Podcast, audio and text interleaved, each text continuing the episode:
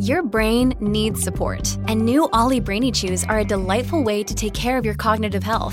Made with scientifically backed ingredients like Thai ginger, L-theanine, and caffeine, Brainy Chews support healthy brain function and help you find your focus, stay chill, or get energized. Be kind to your mind and get these nootropic chews at Ollie.com. That's OLLY.com. These statements have not been evaluated by the Food and Drug Administration. This product is not intended to diagnose, treat, cure, or prevent any disease.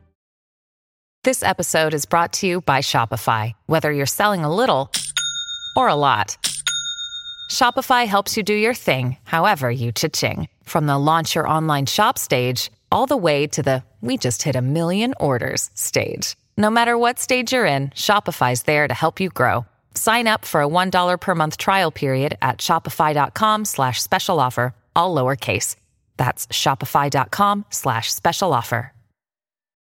When you need mealtime inspiration, it's worth shopping Kroger, where you'll find over 30,000 mouthwatering choices that excite your inner foodie. And no matter what tasty choice you make, you'll enjoy our everyday low prices, plus extra ways to save, like digital coupons worth over $600 each week. You can also save up to $1 off per gallon at the pump with fuel points. More savings and more inspiring flavors make shopping Kroger worth it every time. Kroger, fresh for everyone. Fuel restrictions apply. Welcome to the New Books Network. Hello, and welcome to New Books in Fantasy. I am your host, A.E. Lanier. Today, I will be speaking with Aparna Verma about her new novel, The Phoenix King. The novel takes place in the desert kingdom of Ravence as war brews on its borders and as the king is about to step down. The story follows an assassin exiled but struggling to return home, as well as both the king and the heir to the throne. This is Aparna's debut novel, and she is here with us now. Hi, Aparna. It's great to have you. Hello. Thank you for having me on the show. Could you start with telling us a little bit about The Phoenix King and just how that story came about for you? Yeah. So The Phoenix King, I've been kind of playing with the idea of the book for over 13 years. And it evolved over time, of course, but I didn't really get serious, quote unquote, about the book until March 2020 when, we were all locked in and there's nothing really else to do. So I thought, you know what, I'm just going to write the damn book at this point, because it was just nibbling away in my mind.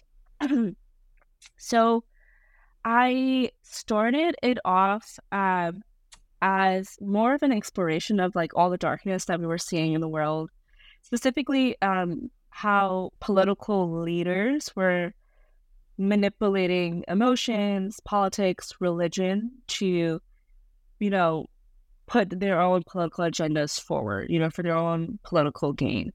And that's something that The Phoenix King really grapples with, specifically religion and how religion can be used as a tool and a weapon sometimes, despite it being also a resource. It gives solace to people who believe. And so all the characters have a complicated relationship with their faith. Some believe in it. Some believe in it because of tradition, because of homeland, because they were taught to believe in it. Some people used to believe and then learn better or learn worse, depending on your point of view.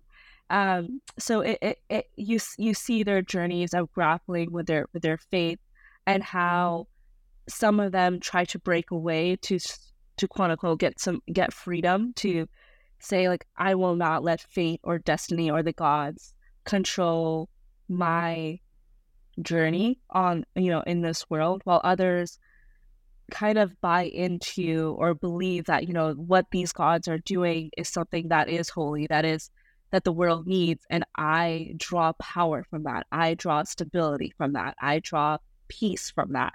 And so it for me, I just find faith and religion to be very interesting and how different people, individuals, interact with it and relationships with it. So you see that in The Phoenix King for sure. So yeah, absolutely. Religion is sort of at the heart of this, and those different and changing relationships to faith are super central for really all of our main characters. Yes. Government is also a really important part. Monarchy specifically. We have two people that are members of the royal family.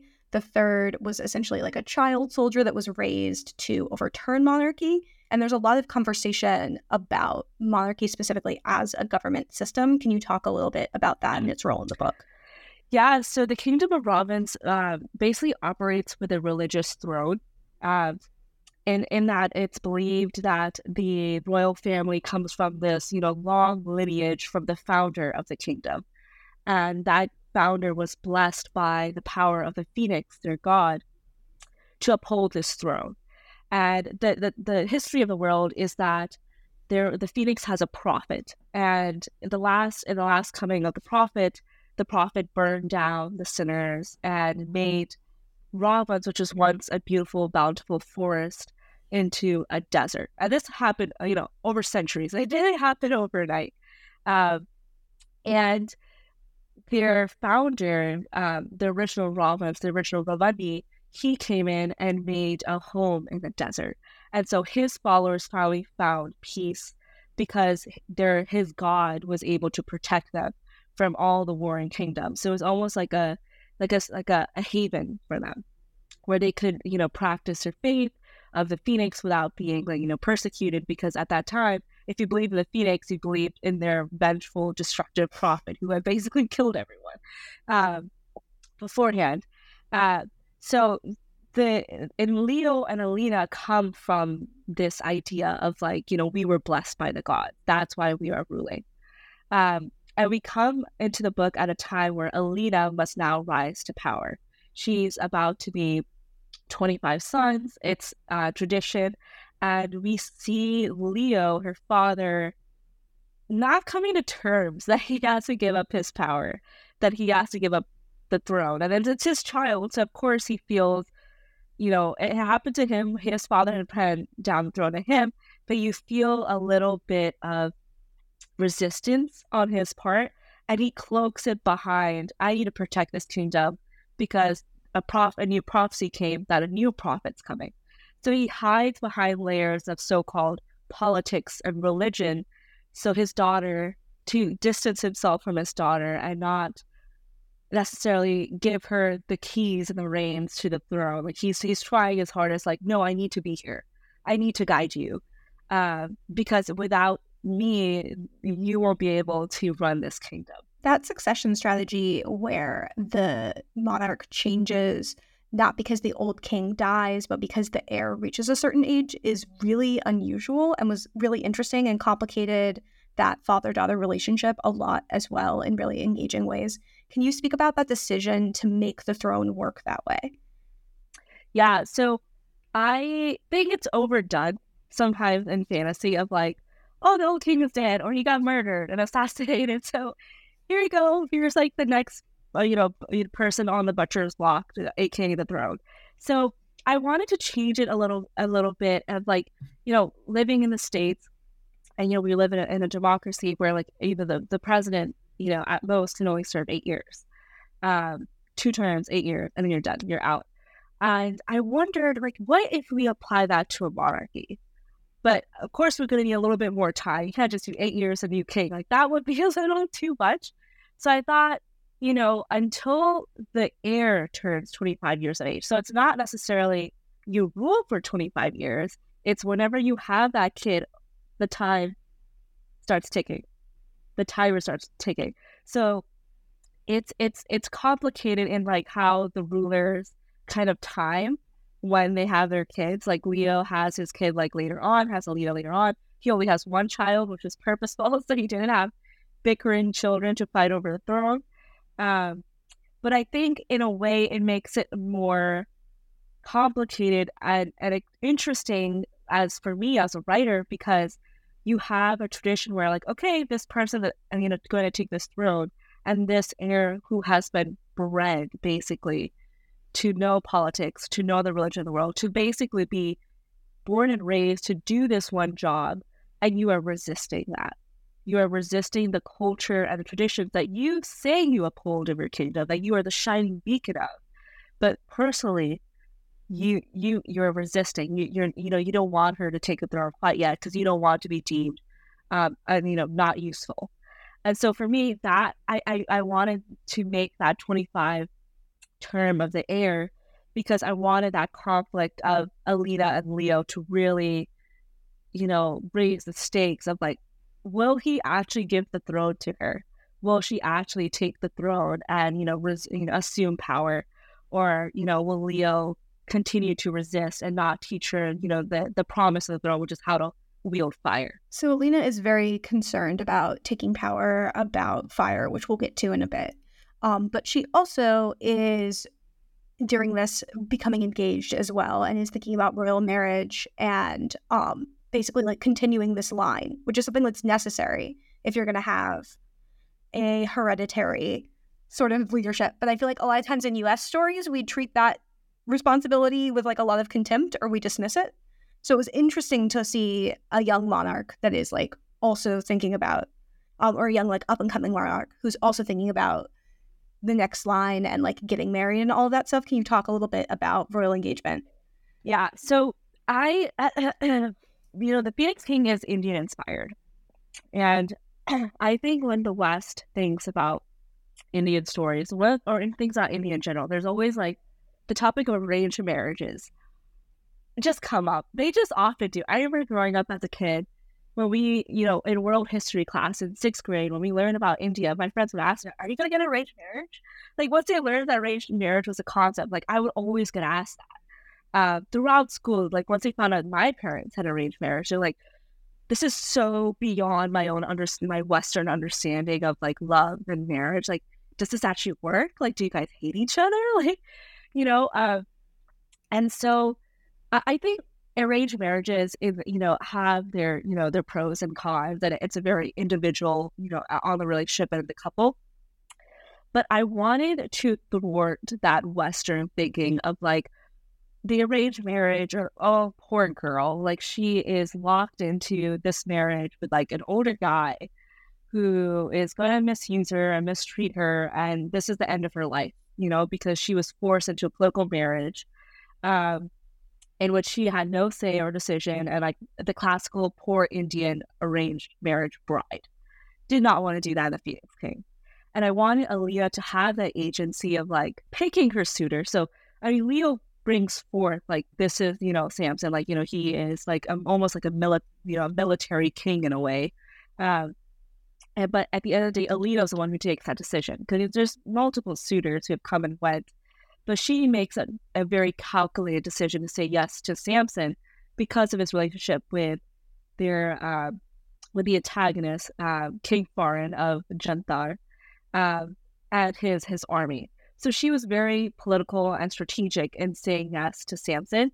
And I wanted her to like have fun. I wanted her to flirt. I wanted her to like understand like that this is all for her kingdom. But at the end of the day, that's what Alina operates on. It's that, because she has been born and bred to serve her kingdom, and her kingdom is a part of her identity. Without Ravence, she is not Alina Adia Ravence. It's literally her name, And so when she takes on Samson as her suitor, makes it known that she is the ruler. She is the one in power over him, but she's going to enjoy it.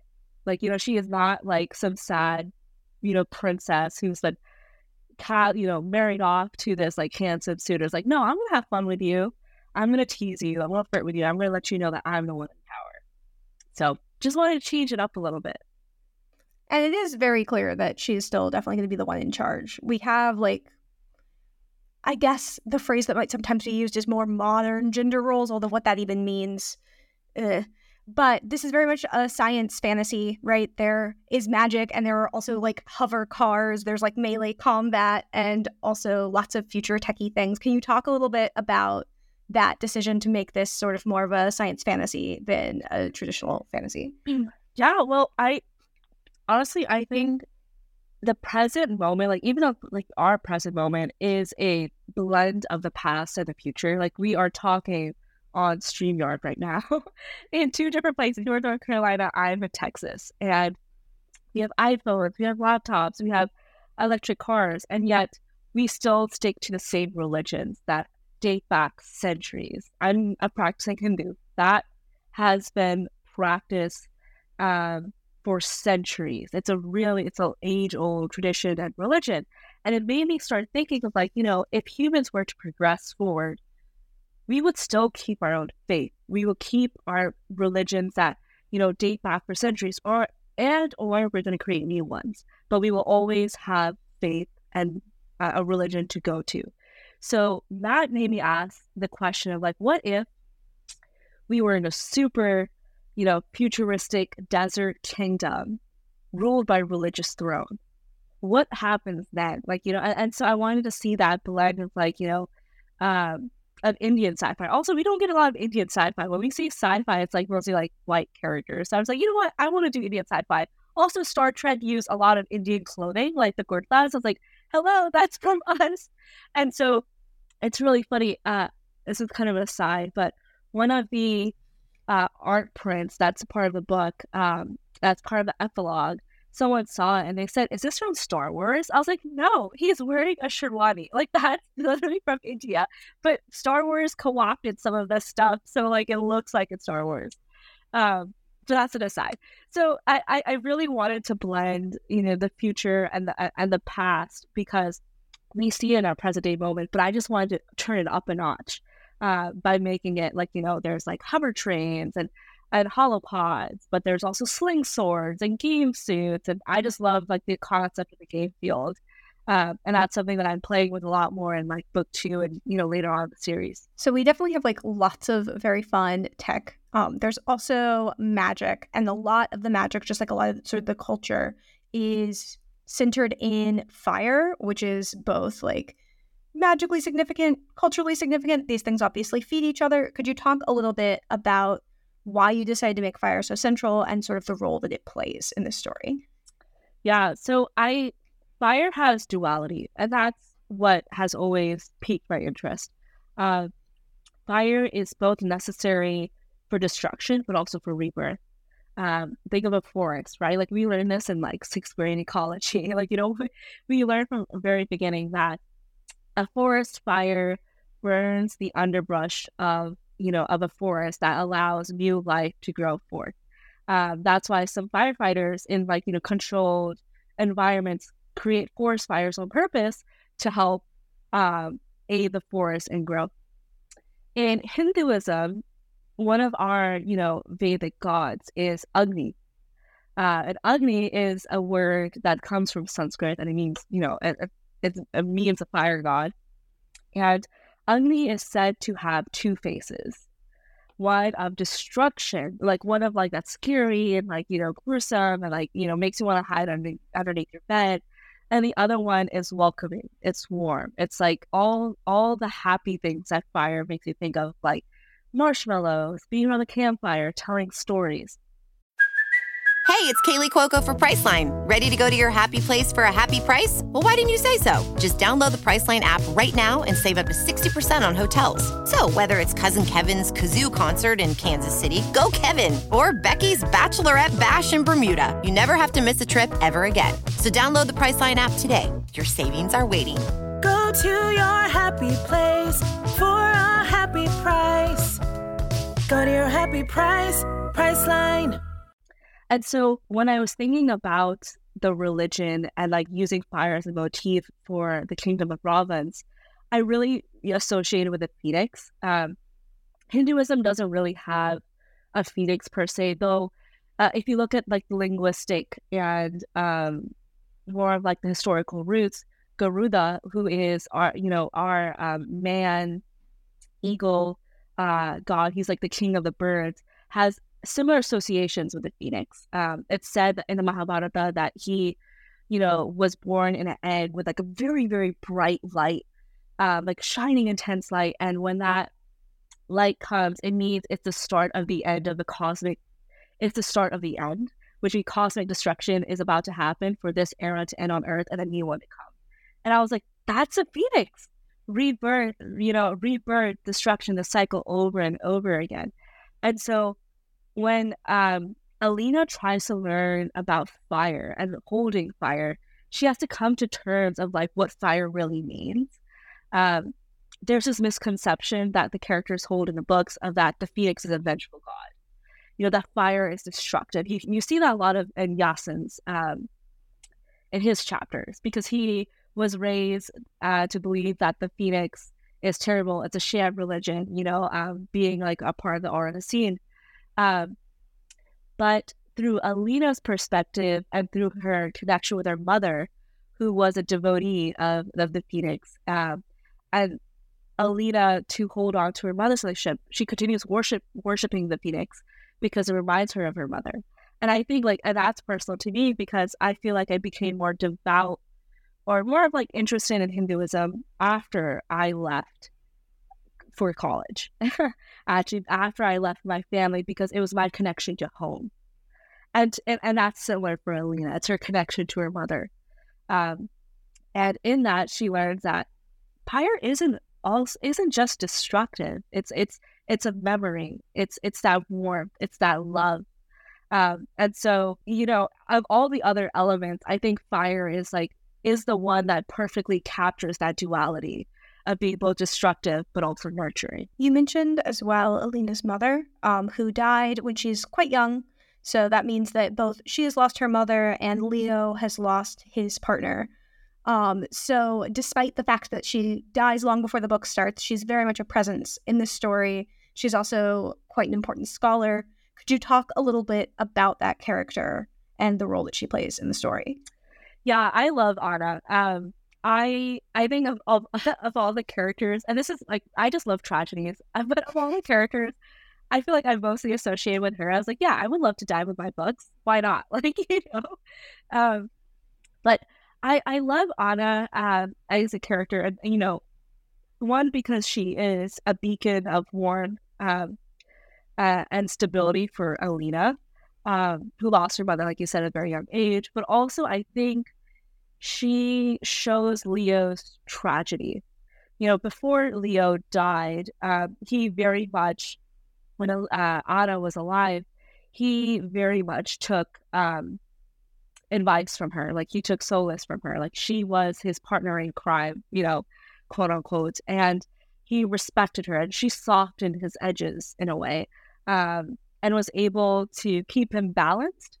And it's when she died and he, without giving a spoiler away, realizes why she died, that's when he starts to veer away from the religion of the Phoenix. That's when we start to see the down path. And I think that's a tragedy, because again, when we talk about faith, sometimes it's not centered on the religion of the god, it's centered on a person. And for Leo, his faith was in Anna. And so when Anna dies, it's correlated that his faith in the Phoenix also slowly dies, because she was his stability point. When she's gone, he's like, the reason she died was because of the Phoenix. So I am no longer, a believer. I will take the motions of pretending to believe because I am the king. I am forced in a way to pretend I'm a believer, to pretend that I, uphold the throne because of this, this fantastical fire. But really, he realizes no, it's all a sham. It's all a show. But I will continue the show because that is my role as king. And it hurts that belief is gone, I think, for him, because if it hadn't been, maybe he would have been a gentler king, Absolutely. There's also, at the beginning of basically every chapter, one of those really fun specfic things, which is you've got an epigraph of documents from the world. Can you talk a little bit about your inclusion of fake primary sources? Oh, I love it. So, what's really funny? A reader actually DM'd me saying, I Googled these texts thinking that they were real things, and I realized, oh my god, you made them all up. I was like, yes, I have a whole library of textbooks from this world. I love epigraphs in a way of I think they're a good tool for world building. It gives you just instantaneously oh, this is what the Jantar Times thinks about the Kingdom of Ravence, and I was, a journalist for a brief period of time. I worked at my college newspaper. My first job out of college was at a financial news team. And I realized really quickly journalism wasn't for me. I am leaving. But it really, I think being a journalist has really formed my way and perspective as a fiction writer. One, in that primary sources, I love including primary sources in fiction worlds, because you're oh, it's fiction, everything is fake, it's all made up, so let me make it. But when you add a primary source, it adds almost a degree of credibility in a way of showing like the I think the vastness of the world. Like one of the texts is the Great History of Ceylon, and you learn about the different nations, the beyond Ravence and Jantar. Like when you look at the map in the book, you're like, oh my gosh, there's like 2 continents, and like there's all these other kingdoms that we've heard about, but we're, you know, we'll see later on in the trilogy. But you see a little bit in the epigraphs. I also think they're a really good foreshadowing. Like I believe in like leaving Easter eggs for the close reader, because I just feel like it's fun. I was an English major, and I love when I close read, I feel like I was like having a secret intimate conversation with the writer. So like even the first epigraph on Yasin chapter 1, where the king said to his people, "We are the chosen," and the people responded, "Chosen by whom?" You know, and it's this idea of like who chooses us. Like, who has that power? Is it a god? Is it a person? Is it you?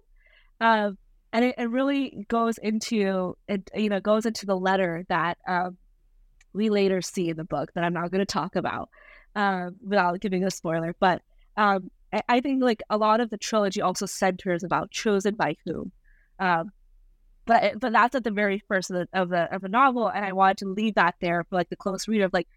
Just like, you know, wink, wink, look back at this when you read book 2 and book 3, because it's going to apply of like chosen by whom. Yeah, I think it's just fun to like do world building, but also like give little nuggets to like the close reader of like, aha, you're paying attention here, you know? Absolutely. Ravence is a desert nation, as we've mentioned before, and deserts are just like really an important part of this story. They're important to a lot of our characters and their self-conception. Can you talk a little bit about the decision to set this in a desert? Yeah, so I was born in Rajasthan, India. And Rajasthan is the desert state in India. And I feel like throughout my life, I've always had a deep spiritual connection to the desert. It kind of like it has that duality of also like fire. You know, like when you look at think of the desert, you think of just a dry, arid landscape. You don't think life is really teeming in the desert. But when you look closer, you realize actually the desert is full of life. There's, you know, and depending on what kind of deserts you go to, there's so many different species and animals and people who carve a living in there. And so for me, it was in a way paying homage to Rajasthan. Which I love. Rajasthan literally means land of the kings. And I wanted to bring in that duality of the desert, because I think, it's just poetic, it's spiritual, it's very personal to me. But like you said, each character has their own personal conception of the desert and how I feel like the desert almost is its own character, like, you know, to be like, you know, like cliche, like the landscape is its own character. But I think it really speaks for itself. And it's very much ingrained of like how Alina operates, for sure. This is your debut. We already talked about a lot of the really fun things that are in this story. Is there anything that we haven't covered yet so far that you like definitely were excited to put in this book or to include? Oh, the little Bollywood Easter eggs. I am a romantic at heart. I feel like I am definitely a romantic at heart. And as I've grown older, I've come to accept that.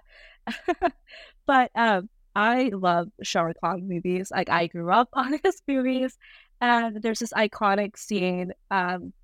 It's been done in different of his movies, but there's one in Kabhi Khushi Kabhie Gham, which is like one of my favorite movies, where there's like a dance sequence, and he is dancing with the love interest Kajol, who actually some people on the internet said I look like her, and I will take that as a compliment because she is gorgeous. And she is running past him at the end of her dupatta, which is basically like this long, beautiful embroidered scarf, gets stuck on the end of his kurta. And you get this like moment where he raises his sleeve, and they're kind of like they have this heated moment of like gazing into each other. This also happens in Om Shanti Om with Shah Rukh Khan again and Deepika Padukone. And so I was like, I've always lived for these moments. Let me add it into my book because I can. And so there's this moment in a dance sequence, of course, where Alina and Yasin are dancing. They're practicing. She's practicing her coronation dance for the coronation ball, because we got to have a ball. And as he lifts her up and lowers her down, she's trying to turn away, and her dupatta gets stuck on the end of his uniform. And you have this little charged moment of like his heart is hammering as she touches his wrists and their eyes connect. And I was like, chef's kiss. That is my homage to Bollywood and SRK. So if you are a Bollywood lover, you will hopefully love that moment. And it's illustrated, which will be revealed on release day. So very excited to show that. That is extraordinarily exciting. This book has so much in it. It's a lot of fun. We've really just scratched the surface. And it comes out on August 29th, so Tuesday. So there's a very good chance that it is either out when you're listening to this or will be out in just a day or two. I'm very excited to let the world see this one. I have been speaking with Aparna Verma about her debut novel, The Phoenix King, out, as I said, August 29th from Orbit. Thank you so much for listening, and please consider supporting us by subscribing, leaving a review, telling a friend, all that good stuff. I will speak to you soon, and for now, happy reading.